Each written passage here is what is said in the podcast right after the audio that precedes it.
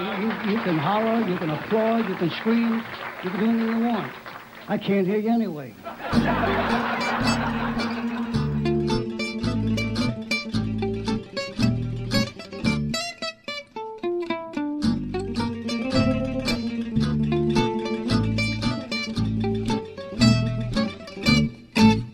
This is Salt Lake Dirt. I'm your host, Kyler Bingham. Today on the show, I welcome back author Bruce Wagner.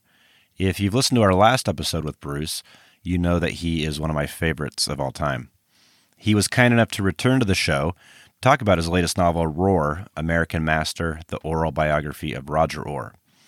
Roar recently came out on Arcade Publishing, and it's really the kind of book that you don't want to end. I know I didn't. It's simply that good. I highly recommend it. I'm going to read a little bit of the, the synopsis of Roar. It says A new novel by Hollywood's master of satire, the myth of an epic public life, its triumphs and tragedies, is a particularly American obsession. Roar is a metafictional exploration of such a life and attendant fame of an extraordinary and completely made up man. Born in Nashville in 1940, and adopted by a wealthy San Francisco couple, Roger Orr, Roar, became an underground stand up comedian with a cult following while still in his teens, segueing to an acclaimed songwriter in the 60s. In the decades that followed, his talents spanned the worlds of entertainment, from film directing and books to fine art. Um, yeah, this book is just epic in proportions. Um, it mixes reality with fiction. You know, Wagner does that in such an amazing way. Um, and then this new approach of doing it like an oral biography um, just made it so accessible. Um, I love it. So uh, let's just jump right into it. Um, here is our new interview with Bruce Wagner on Salt Lake Dirt. Thanks for listening.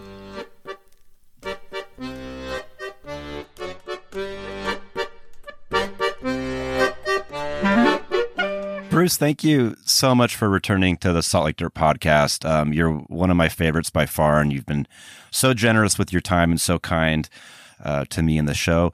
Uh, thank you so much. Yeah, this is this is wonderful. I am so excited to talk about Roar. Hmm. Um, I did I did get an actual copy. So last time we spoke, I had uh, the ARC yeah. Uh, which was marked up. So I'm I'm going. I'm kind of picking through it now. Um, what, first off, what a beautiful book! Just like like visually, the cover, the pages, uh, yeah. the inside cover. Um, you know, could have fooled me. It looks like a real biography right here. that was sort of the idea. And uh, the publisher, um, Tony Lyons and Arcade, went all out, um, you know, embossed lettering, matte cover end pages of a Winslow Homer painting that plays an important part in the book. And it was always my my thought um, was to have it as end pages, my fantasy, I should say, because um, it's something that when an author suggests that to a publisher, it's you don't hear back from them about it.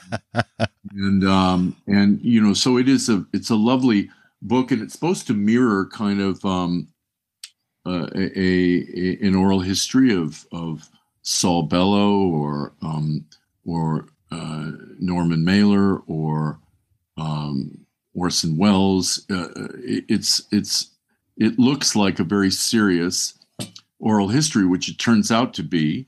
Um, only it's it's a novel told in the form of an oral history.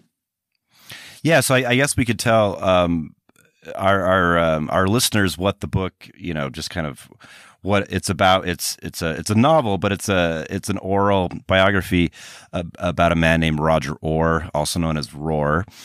Um, and he you know I, I, would love to just kind of hear um, you know a, you tell our listeners like, mm-hmm. about the book, uh, the man, and you know why he he deserved such a, yeah. a wonderful oral biography with all these different people. In a in a way, you mentioned Orson Welles. I was thinking of Orson Welles.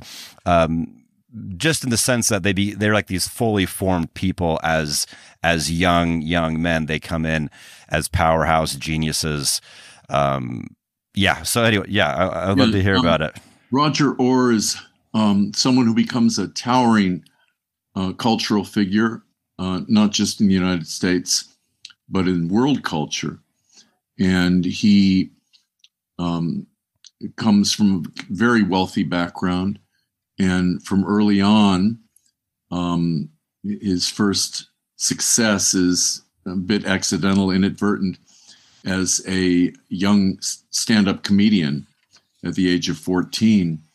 He later um, becomes a, a, a songwriter, uh, wrote some of the American standards, a film director of, of great repute, an actor, um, and a, a sculptor, uh, a novelist, and a dermatologist. so I was playing a little bit with the kind of um, uh, the the figures that have uh, earned or warranted oral histories um, are usually um, men or women of uh, of genius, and I was exploring in a way that was um, almost uh, uh, uh, satirical the accomplishments of these people and uh, and so that that's what I did with Roger Orr.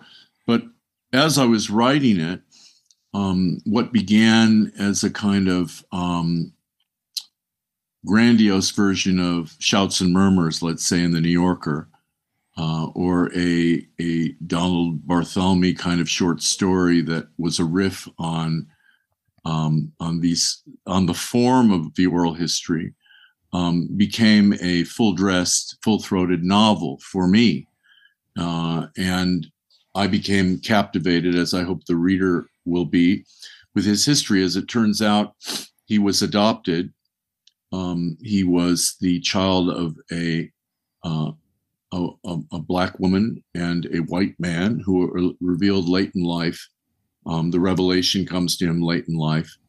Uh, the his mother became a f- very famous uh, jazz singer um, who uh, whose voice was likened to uh, Billie Holiday or or Bessie Smith, and his father was a uh, member of the Ku Klux Klan who raped Roar's mother. This is 1940. So the book covers just about 80 years Rohr lived to be 78 years old and died just before the pandemic.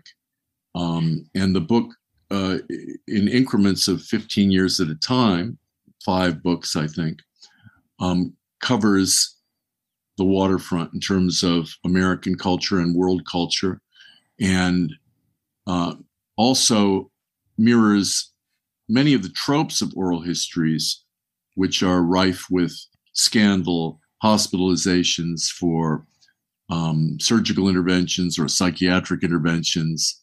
Um, and uh, also, uh, there, at one point, Roger Orr is shot by um, by a fan, and uh, all the awards that he won the National Book Award, Academy Awards for his work, Grammys for his work, etc.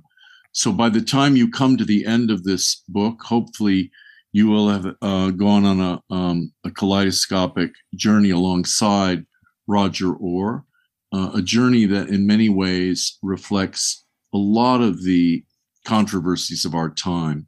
Roger Orr also felt that he was um, born in the wrong body and late in life, in his late 60s, has a trans feminine uh, gender identi- identity uh, surgery and um, then decides to reverse that. So he he's kind of a harbinger, um, a, a precursor of of many of the issues that uh, have rocked our our culture and continue to. Right. Oh, can you hear me? Okay, I think we cut. Okay, perfect. Uh, yeah, and I think w- one thing that I, um, if people read the book, which I encourage people to do, they they will see that um, just how complex of a of a person roar was. This was not um, when he when he reverses uh, the the surgery It was not like he regretted doing the initial surgery. Um, that's very clear that that comes across, and I think just a I believe I heard you in one of your recent interviews say um, the nuance, you know, yes. that that we that a lot of the culture right now is is missing. Um, right. This yeah, we, we this has it of, of, nuance and Roger Orr. Uh, you know, if if there are those who object to this notion of him wanting to reverse uh, the surgery, uh, those will be um, of necessity people who have not read the book. Mm-hmm. What happens with Roger Orr is he's um, always had a spiritual life.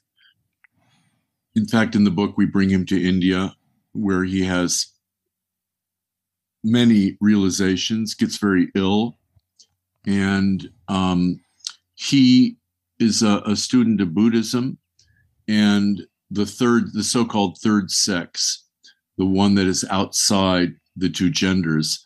So he does not feel he made a mistake. He feels that he is he's somehow ashamed or embarrassed that he wanted to identify with either gender. Uh, I think the way I've described it is a way that it is also described in the book that many Buddhists say the body is a hotel. Many men and women of knowledge say the body is a hotel. And Roger Orr it becomes clear to him that he's been redecorating the room with a kind of obsessive fervor and that there is no point to that to redecorating a room when you are going to be checking out so he wants to focus toward the end of his life on things that are outside the arena of gender um, outside the arena of everything. And that for me explains why he decides to reverse that decision. He uh, is um, when he does make that announcement his uh, the the the lgbtq community uh, reacts with uh, venom and that angers him so he actually doesn't reverse the bottom surgery but lets them think he has he's a contrarian he's um, he's uh, always someone that is an outsider um, and so that's his his kind of um, fuck you, if I may use those words yes. on you. Yes. Please do. that's, his, that's, his, fuck you to those that that are uh, do not uh, share the the concept of nuance. Yeah, I think um, one one thing that I've been enjoying doing so with my with my new copy of it, I, t- I've been taking it to work, and I leave it um, with the the back up on my desk. So I have a lot of people interacting with me throughout the day. Um, I'm a high school teacher, so a lot of teenagers, uh, coworkers are coming by, and I am I just love seeing their response when they kind of skim through and see who has done a, a blurb on Roar, and they, they, they the look on their face is amazing because no matter how old or young they are, they definitely recognize a few of these, and they're they're amazed by it. And it takes them a minute and some people not they don't even i just let them go on with it they don't recognize what the what it says and how everyone is saying the exact same thing. So we have james baldwin kim kardashian oprah sharon tate. That's what raised a few eyebrows and just the it was so satisfying seeing all these age groups from 15 years up to you know late 60s react to this back cover. It's wonderful. yeah, let, let me kind of um, uh, talk about that a bit but first i want to backtrack. We were talking about how the book resembles a a bona fide uh, serious oral history and i won't say who this person is but they are featured in the book and none of the people that are featured in the book i have many non-fictional people uh, real people, in other words. Um, I never consulted any of them uh, and said, I'm going to put you in this book. Are you all right with that? I didn't need to because um, it was all done with great affection. And that was done because I wanted uh, the book to have um, a real cohesion to it in terms of the tapestry of voices, uh, fictional family members, fictional friends, real friends, real critics, fictional critics.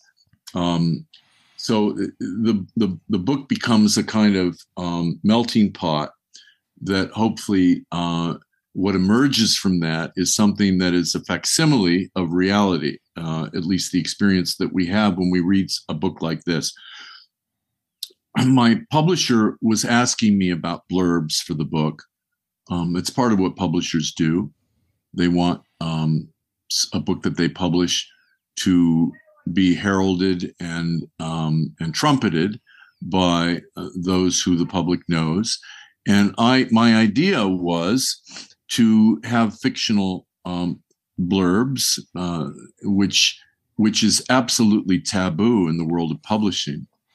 And of course, the, it's something the, the lawyers in their sleep say no to. They don't even have to be conscious. It's just it's that much of a a taboo that uh, it's it's just um, instinctive. It's reflexive. Their nose, and I, I, I kind of legally uh, solved the problem, at least in my mind, of having fictional blurbs by each person says the same thing. Um, I, I, I'm I'm quote I, am paraphrasing it, but it, Roar reads like a messy magisterial novel, which it is, something right. like that. Yeah. And so each one says the same thing. so the argument would be that any reasonable uh, reader uh, shopping for this book would be puzzled that 12 people could say the exact same thing. Of course, they still said no. So I, I added some people that were uh, dead. Uh, many people don't know who James Baldwin is and don't know whether he's uh, dead, alive, or, or, or a fictional character. Sharon Tate was uh, is someone that most people would know is real and is dead. So um, uh, my my publisher is also an attorney, and he got advice for and against, and he went with the for uh, the the let's do it approach. Um, so I'm uh, it's another thing that I like, and in the uh, the photo credit for myself is also a fictional photo credit. It's Arthur Fellig who was Weegee, uh, and of course, yeah, that's an impossible thing because Weegee died many, many years ago. So the book is a construct, but it's not a parody.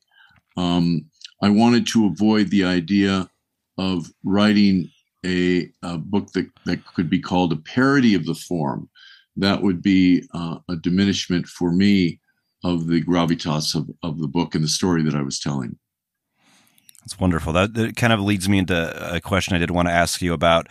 Uh, so we have all that we have these uh, fictitious characters, real people. It becomes very real as you become immersed in the biography. Um, it, it's compiled, edited by you. Mm-hmm. You appear in the book at different points. Um, Roger Orr uh, takes an interest in your um, y- your monologue, your novella, "The Empty Chair," mm-hmm. and and uh, you become involved in that. So uh, it, it is it's so immersive, and I, I I'm just curious. Um, writing in, in that fashion where you include yourself and you have certain people where they they say your name they mention you like bruce you wouldn't believe this yeah uh, well, things like it, that yeah it, it's it's it's meta time meta squared i should say because the empty chair was was really my first long um, indulgence in this particular form the empty chair uh, are two novellas that are interlinked. And those novellas are essentially two very long monologues of people that I am interviewing. So in, in The Empty Chair, occasionally, very occasionally, one of those characters would call me by name.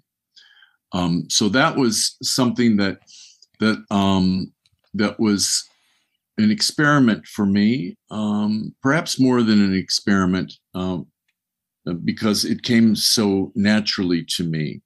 Um, and in in this book, I am a character, much more of a character than I was in the empty chair.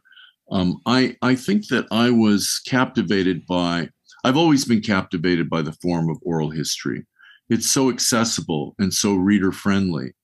And as a writer, it also eliminates the the ligaments, the musculature, the architecture that's required when writing a tradition, a more traditional novel. In other words, um, I don't have to talk about setting the computer up to have a, a, Zoom call with Kyler Bingham. I don't have to say that Kyler Bingham has a beard, um, messy but magisterial. I don't have to describe my own mood, um, what you were wearing, what I am wearing, um, what I did the morning of, of this podcast, etc. And that gives one tremendous freedom when all you are left with is the chorus uh, of demonic uh, human voices. And those demonic voices with their vernacular um, are majestic and, and break through occasionally into the transcendent. Uh, you know, when you read an oral history and you read, let's say, long remarks by Meryl Streep or people that you imagine uh, you you know because they've been in your consciousness for so long. There's really a a universal uh, language. There's a kind of baseline for human beings when they are in conversation, when they are being interviewed. Um, it, it's quite different from uh, a poetic expression, although the, the poetry of the vernacular is very real. There's no artifice to it. So if you're if you're having a conversation with um, with uh, a writer, uh, a well-known one, someone like Salman Rushdie, and and someone that is illiterate in the next paragraph, there will still be g- great common ground between those two people. Um, so I, I didn't thoroughly research how people would sound. There are uh, um, many uh, times, for example, there's a long review by Toni Morrison in the New York Times of a book that Roar wrote called The Jungle Book. And I, I, I channeled her, what I imagined to be her voice, but uh, I didn't do that much meticulous research into it. Stephen Fry, who did uh, a voice in the uh, voices in the audiobook, we have done an audiobook of this, which I think will be available soon. Stephen Fry called it personation rather than impersonation. And I, I thought that was a lovely way of putting it. Uh, uh we had, uh, I think we had 20, over 20 actors reading more than 400 voices. Um, and Stephen Fry did himself and many others in the book, all of whom uh, he seemed to know. He knew the painter Francis Bacon. He knew Picasso's uh, biographer, or the man who's mostly known as Picasso's biographer, John Richardson. Um, he knew he knows Eddie Izzard and did all of those voices. Gore Vidal as well, whom he knew. Um, we had Wally Shawn uh, do himself, and Debbie Eisenberg, his wife, the wonderful writer. In fact, uh, read the Toni Morrison review in the New, for the New York Times uh, of, of Roger's book. We had Griffin Dunne read himself, Beverly D'Angelo read herself. We had Graydon Carter uh, read himself. So it, it was a very uh, complex um, project. And uh, i wanted to mention it not just because I think it's um, going to be of value for people that are are less perhaps less liable to pick up a book and read a book. But I also wanted to stress that they are two completely different animals. Hmm. Um, I think it's easier to say of certain novels that the the audio book of the novel is hews close to the book. These are two completely different experiences. Um, for me, the the the audiobook does not have the, the nuance or the sophistication of the physical book. And yet, the physical book certainly doesn't have the warmth, the humanity, the unexpectedness of the uh, of the of the audiobook either. Um, but I had uh, we had Marc Maron read Roger Orr. Uh, and Marc. That was interesting for me because I also had an idea of what people would sound like. Mm-hmm. And Stephen Fry sounds exactly like Tom Stoppard. He sounds exactly like Gore Vidal. But I had um, the the marvelous and brilliant um, actress and comedian Kate Berlant read Caitlyn Jenner, hmm. and she was not uh, impersonating Caitlyn Jenner; she was personating, as Stephen Fry said. And uh, I Marc Maron brought a kind of street poet uh, um, contribution to that of Roger Orr. In my head, I was thinking that Roger Orr would sound like an Americanized uh, Anthony Hopkins. So I that that startled me, and I was very pleased with it. But the the book lends itself um, to uh, to audiobook because I have many. Uh, there's there's whole sections where Roger Orr is on the Tonight Show, um, being interviewed, uh, the David Letterman Show. Um, he's being interviewed by um, Jim Jarmusch, the film director. He has a dialogue with Steven Spielberg. Um, he's, uh, you know, th- th- there's many aspects of the book that lend themselves to to the human voice, including uh, sections of screenplays that he's written, diaries that he's written, and and of course many reviews of his work. Well, I'm I'm really eager to li- to listen to it. I can't wait um, when it comes out. I'm getting I'm getting a copy right away, and a huge Maron fan here, so that's I'm really excited to hear that. Uh, I know you had that event at the Beverly Hills Library the week the book came out. I, I, would love to hear about. I I really wanted to make it to that. I wasn't able to. I'd love to hear how that went. Some of the different people read yes. Um, their their parts. So I, am just really excited to hear about how the event itself um, how it went down. Yeah, it was it was um, moderated by Sam Wasson, the wonderful um, uh, film historian uh, who's written. Um, he's very prolific. He's written books on um, improvisation, Breakfast at Tiffany's. he he uh, wrote the book about Bob Fosse that the uh, the award-winning sh- television show was based on. He's um, just got a book out now with Jeanine um, Basinger called uh, an oral. It's it's essentially it's an oral history of Hollywood, mm-hmm. and it's compiled and edited by Sam Wasson and Jeanine Basinger. Um, I got my, it last week. It's so far. He's going to be on the show next month. It's it's incredible. Oh, it's lovely. wonderful. So he, he, my book, of course, is compiled and edited by Bruce Wagner, and my my former publisher, David Rosenthal, who published me um, everything from "I'm Losing You" on uh, all of my books uh, except for the Marvel Universe and this one um, under the Im- imprint that he had called Blue Rider. He's just worked on uh, the Paul Newman memoir Hmm. Uh, and and on the cover of that it says compiled and edited by David Rosenthal. So there's an odd um, something cosmic is going on that really challenges this idea of fiction versus nonfiction. One of the things I've talked about it, and I don't mind repeating it again and again, is I, I'm very much not influenced by, but but but brutally and viscerally touched by a Russian writer named Svetlana Alexievich, who has written uh, oral histories about her country.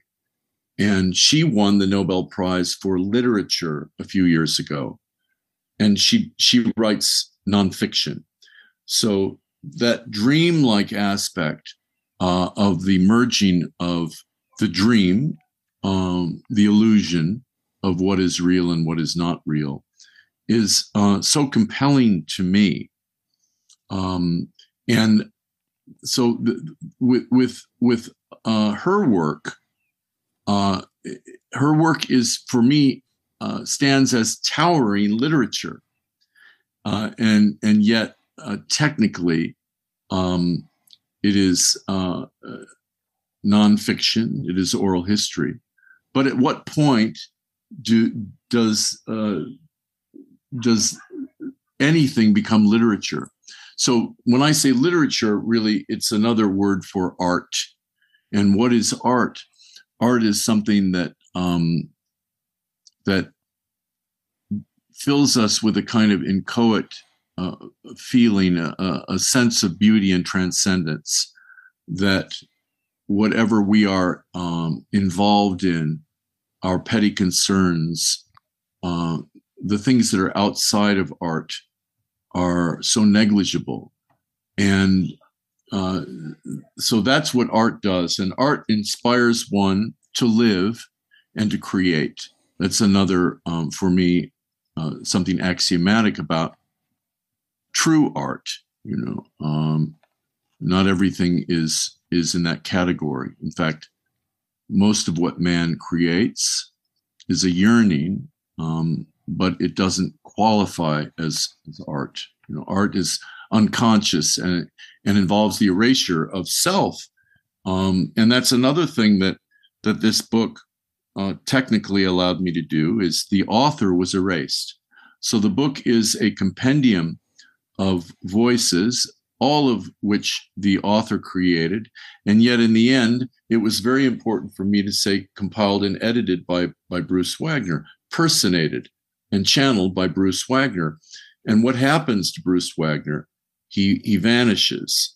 And that was very helpful for me because when one is writing a book, the self and vanity um, and the needs of self creep in and uh, want control the the more one loses control, or or I should say, abdicates control, and relies on one's um, craft, the muscle memory of of one's craft, the better off the author is.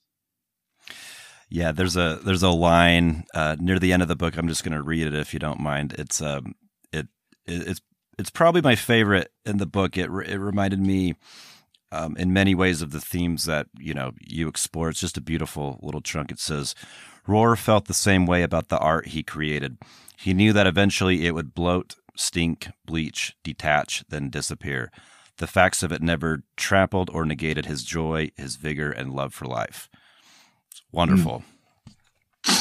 Thank you for citing that. That comes off. Um, I think Robert Thurman is talking about uh, death and um, the graveyard meditations that Buddhists have uh, have favored, um, where one contemplates the body, the hotel being demolished, crumbling, etc., and the stages of of physical death. Um, and I think it's it's it's quite accurate. This idea of legacy for a writer, what will be left? There will be nothing left. And uh, all else is, it, it, it, it's an illusion. Um, so that's uh, something that, that uh, I, I was writing that was an essential truth. Yeah, it's I, I love that.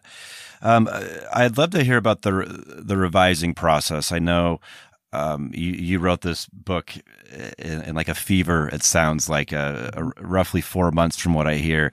Um, revising it, what what was that like? Um, we've talked about your process before, and I, I'm really curious about the the revision process of something of this magnitude. It's a nightmare. no, it, it's really one of the most agonizing things but I think it's it's really for all novels and novelists. For me, um, you know, this Arcade. This was the first book I published with them. I'm I'm going to do another one with them, and I warned the editor. I said, my modus operandi is I turn in a book prematurely, because I turn that book in when I feel it's all there, and that doesn't mean it's even necessarily rough, although I, I will use that word. Um, but when I turn a book in prematurely, um, in quotes, it doesn't mean that that the final book will have a hundred pages more or a 100 pages less, or even five pages more or five pages less. It will be about the same length, and there will be nothing removed from it of any note in terms of, of narrative. What I what I do is I make, I would say, tens of thousands of small changes. And that's not an exaggeration. The first time I turned the book in with revisions, the editor um, sent me a note a few days later saying that her computer froze at 3,700 changes and is this can't be right. That's what she wrote in her. and then is it with a question mark. so that goes on and on and on. You know, there's probably five passes that you make after you turn in that first draft, and it goes through um, what they used. It goes through what they used to call um, manuscript uh, changes. Um, even though there's there's no physical manuscript any longer, and then it goes um, the deeper you get into changes the more costly it becomes to make changes. Um, but it it went to the very end for me um, these thousands of changes that i spoke of. And to this day you know it's it's the the horror of any writer. I just looked at the the um, prologue of, of the the the editor's note and found something egregious that I that that no one else would pick up on. So it never stops. There's always going to be errors. The the book is published with errors. Um, I've I've really very infrequently spoken to a writer who has not had um, uh, a slew of typos in that final book because in the end it's really up to me uh, you can have fresh eyes look at it but you can't have endless fresh eyes look at it. So your your dead numb eye becomes the freshest eye simply because you're you've been so compulsive about going over what what has been written. So you finally get to a point where you have to let it go. You have to let it go. I had to let it go. um, again, I'm just I'm just so excited that this this book found um, the home that it did at at Skyhorse, Skyhorse Arcade. Uh, it, it, it is funny. I mean, we we talked about uh, the Marvel Universe last time you were on the show, but it, it is interesting. Like the distribution is, uh, it, it's is it this is Simon and Schuster on both yes. both ends. So that is that's uh that's great. And then so the, this new book, we don't really need to talk about it, but um, I heard you mention a little bit on the Bret Easton Ellis podcast just this week. Hmm. And so uh, that's with the same, that's with Skyhorse as well, correct? Well, you know, the, let's see, let's just go back for a moment because um, the Marvel Universe, I, I had a, a, book deal and um, that was essentially, uh, I was uh, censured and, and uh, while the, the, the contract was not um, torn up by the the publishing house, it was it was certainly um, impossible for me to write that book. And uh, the cancel speak, the word is problematic. The language is problematic. Imagine saying that to a writer. um, the language is problematic. It would be funny if it wasn't so chilling. And that was why I released the Marvel Universe uh, into the public domain. I didn't want to sell it, and um, I, I, it was very liberating for me. And as it turns out, that will be the the one book that I've written that will never go out of print. Um, but with with Roger Orr, I was talking a little bit with Bret about this, there was uh, very strong interest on the East Coast, one of the, the big publishing houses, to publish this book. But when it went up the chain, that same uh, word uh, was used problematic.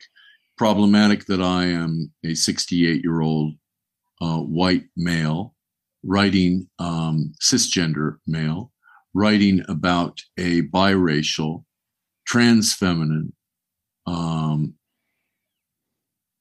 entity. Mm-hmm. Uh, this was problematic. So um, Tony Lyons um, has a, a, a, for me is is controversial, um, but only because he's a free speech absolutist. Um, Arcade is a, a, storied publishing house, uh, now an imprint of Skyhorse, but an independent uh, um, imprint. And uh, I think that Tony is trying to restore the the luster that Arcade had at one time as a literary house. Um, so uh, they have uh, recently published the uh, Blake Bailey biography of Philip Roth that mm-hmm. was pulped. Um, they published Woody Allen's uh, book, and uh, they are um, very literary minded. And Tony is fearless. Um, he he's I think perhaps the only um, publisher in America now who publishes on his scale um, hundreds of book books a year that really takes all comers and um, values the literary, values the controversial, um, and also values the fly fisherman, which uh, the, the the publishing house was really built on fly fishing books that his father wanted to publish because his father was an avid um, fisherman. So I'm I'm very fortunate uh, to be able to publish because what would the alternative be? It would be the the um, the death of of my books. I I would be truly writing posthumously, um, more so than I am now, in that my books would uh, would not be published at all, or I would have to self-publish them, or wait for someone uh, who was not aligned with any of the the major houses or minor houses to to do boutique versions of my books.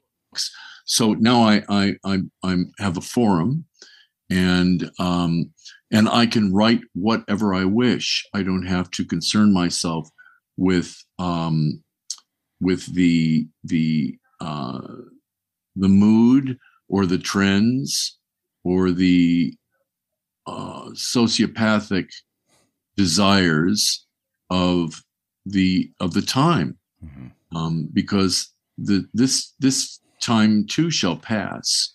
You know, the pendulum is always swinging. Sometimes it swings slowly. Sometimes uh, it it it it really um, swings quickly. So I have uh, no crystal ball, nor nor do I have that desire. But it's all folly. The the idea of what is um, not acceptable now um, um, becomes acceptable in three years, or twenty years, or in hundred years. Um, so I'm I'm very uh, uh, grateful to to have a house arcade and a, a publisher Tony Lyons who is fierce um, and is a a, a a, a light in the forest now um, uh, a a home with a with a, a, a hearth in the forest. It makes me think of um, I, I, ordered a copy from Book Soup, um, the the signed copy, and it's uh, you you signed it uh, t- for you in like a lion, out like a lion. So that made me think of so many people, yourself, uh, Tony Lyons, just the people involved in in putting stuff out like this. It's so it is so refreshing as a reader, um, as a fan to, uh, you know, especially with what happened, how disheartening the situation with uh, the the Marvel universe. Uh, but it all it's it's incredible how things work out. Um, like so many people have been drawn to that book, the Marvel mm-hmm. Universe. It's like a magnet for yeah. um, incredible thinkers. Um, you know, Father John Misty posted about it. It's uh, it's incredible. So it's so exciting.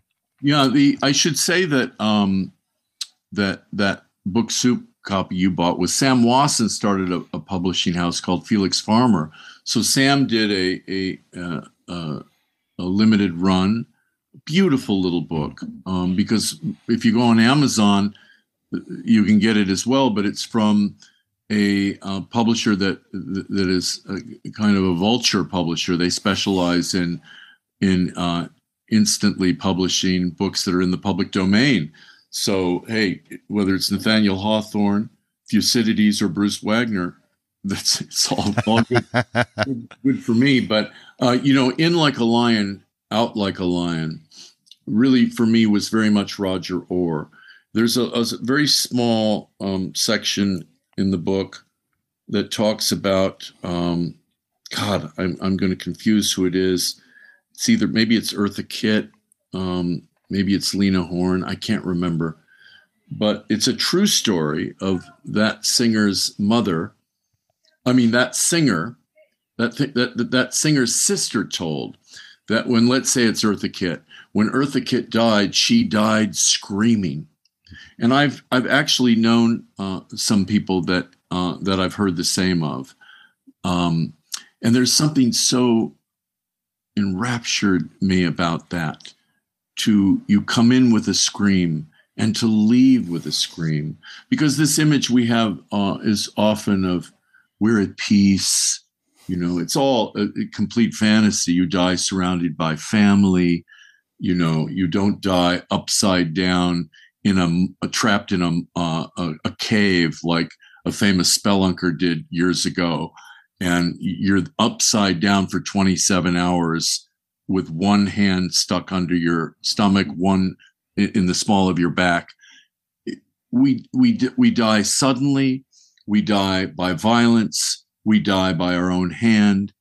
Um, but the prevailing Western fantasy is that we die uh, with all loose ends tied up, surrounded by family. You know, well, that may happen. Some people have an easier death than others, for sure. Um, but for me, to go out with a scream, there was something magnificent about it. So I, I have mostly signed that book in like a lion, out like a lion. You know, it's certainly how uh, uh, how I'd like to go. I love it. I love that. Uh, another thing, so just just commenting again about the beauty of the book. Um, I the the Winslow Homer painting I was not had not been familiar with before. So it's called A Summer Night, um, 1890. It's in the the inside um, the inside cover of the book. It's mentioned in the book. Um, I was just looking at you know versions of it on online just to see you know the magnitude of it. Uh, why that painting? Where where what brought you to that uh, piece of art? I've loved that painting for a long time. It's almost like um, a painting that could go uh, be science fiction art. There's something very mystical about it. It's um, it's a couple or two women. It's always seemed to me um, in a dance uh, in front of a, um, a, a, raging sea, high on a promontory, with uh, a group of dark figures watching them, and there was always something very mystical and calming for me about that because it it it, it reinforced the epiphany of of that that painting is it reinforces the tender insignificance um, of all of us who are living, walking, breathing on this planet. And it indicates or, or points the way through a kind of um, intent and great artistry where we may be going after we do our dance here and it's it's referenced in the book. And one thing I did add late late in the game, the, in terms of the preparing the book to be published, this Winslow Homer painting was owned by Roger Orr's parents. And Laughlin Orr, his sister, is talking about it. And at one point, she says that they sold it, and she regrets that terribly. But she says you should put that you should put the painting somewhere in the book bruce So there it is in the end pages. You know, that didn't occur to me to do till much later in the game. But if you take a, a deep dive into that that book, I mean that that painting, The Summer Night, it, it turns out to be um, I mean, it was a painting I I latched onto when I was quite young. It turns out to be one of his um, more famous paintings, and was no one was interested in it uh, in America. Uh, no one wanted to buy it, and then uh, there was an exhibition in France that showed the painting, and the painting became kind of a cause célèbre but not for years until it was shown at an exhibition in France. Um, so there's a lot about that um, particular painting that makes words um, unnecessary, mm-hmm. and that's what I loved about it. It it it became part of the the book, the the nonverbal part of the book it, it creates such a mystical feeling and and such a mood and i love the idea of grafting that onto a book which is um, which is in which words are so essential and unapologetically important um, that that you you have this painting which reminds us of the the fundamental um, inexpressibility of uh, of our human experience. Mm-hmm. Yeah, just um, it it all just ties together. Like it, it's just it's incredible. I don't know how you do it. It's every every, every book that I've re- that I read.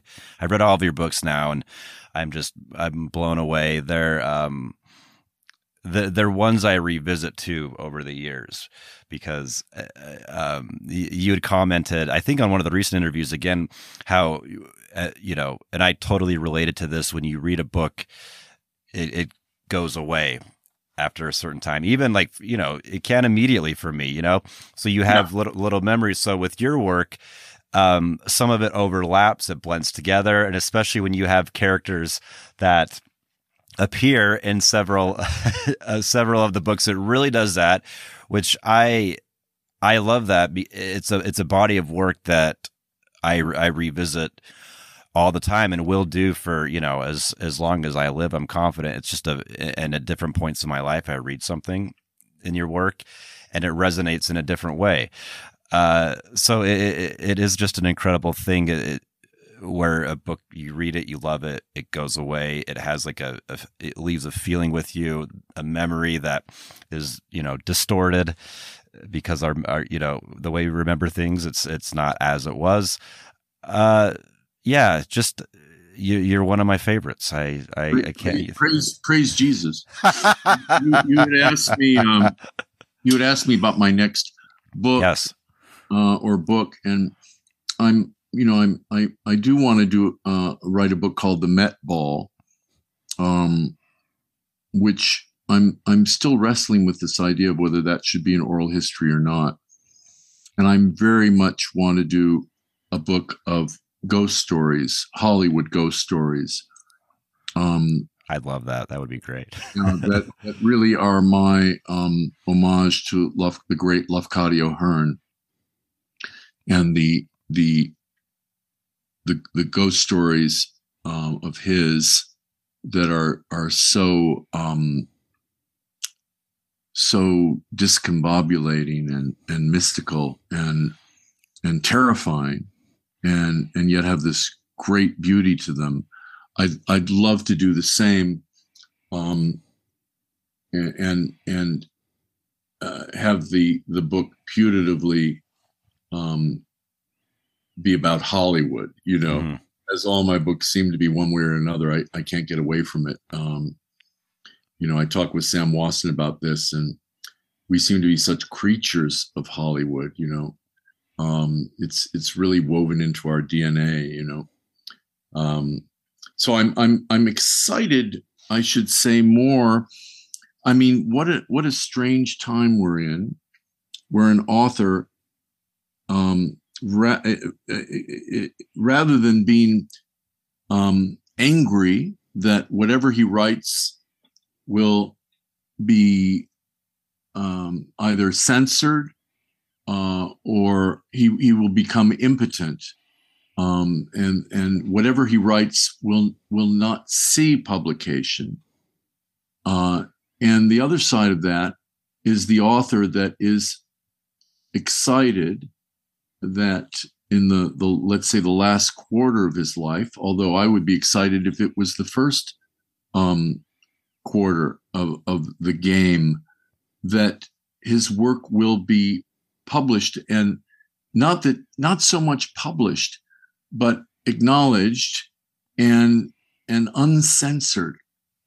You know, because that's for the writer to be censored is like the caver being wedged upside down and there's no escape from that from being silenced so there there's that aspect of um you know is it prisoner without a, a, a number cell without a name or prisoner without a name cell without a number there's that aspect of erasure that any working writers um, ex- are experiencing now more than ever with um, people who have no business uh, reading uh, uh, one's work and passing judgment on its acceptability um, for publication, um, being in positions of power like petty bureaucrats, you know, uh, and subject uh, to only to the, the vagaries and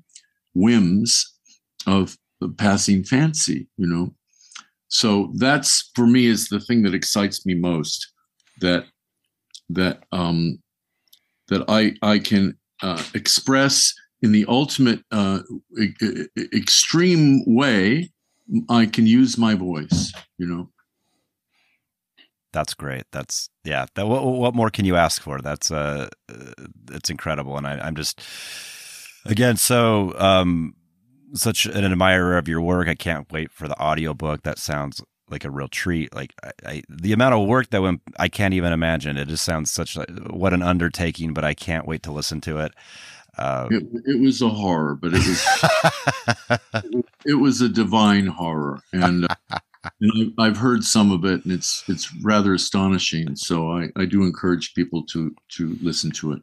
Excellent, and I encourage people to. Um, there's a there's an Instagram and a and a TikTok um, that I believe the publisher is they put out videos videos of you talking about the book if they want to uh, get more of a taste before they they actually pick up the book. There's some there's some great uh, short videos of you discussing the book that I've I've found very um, interesting and entertaining.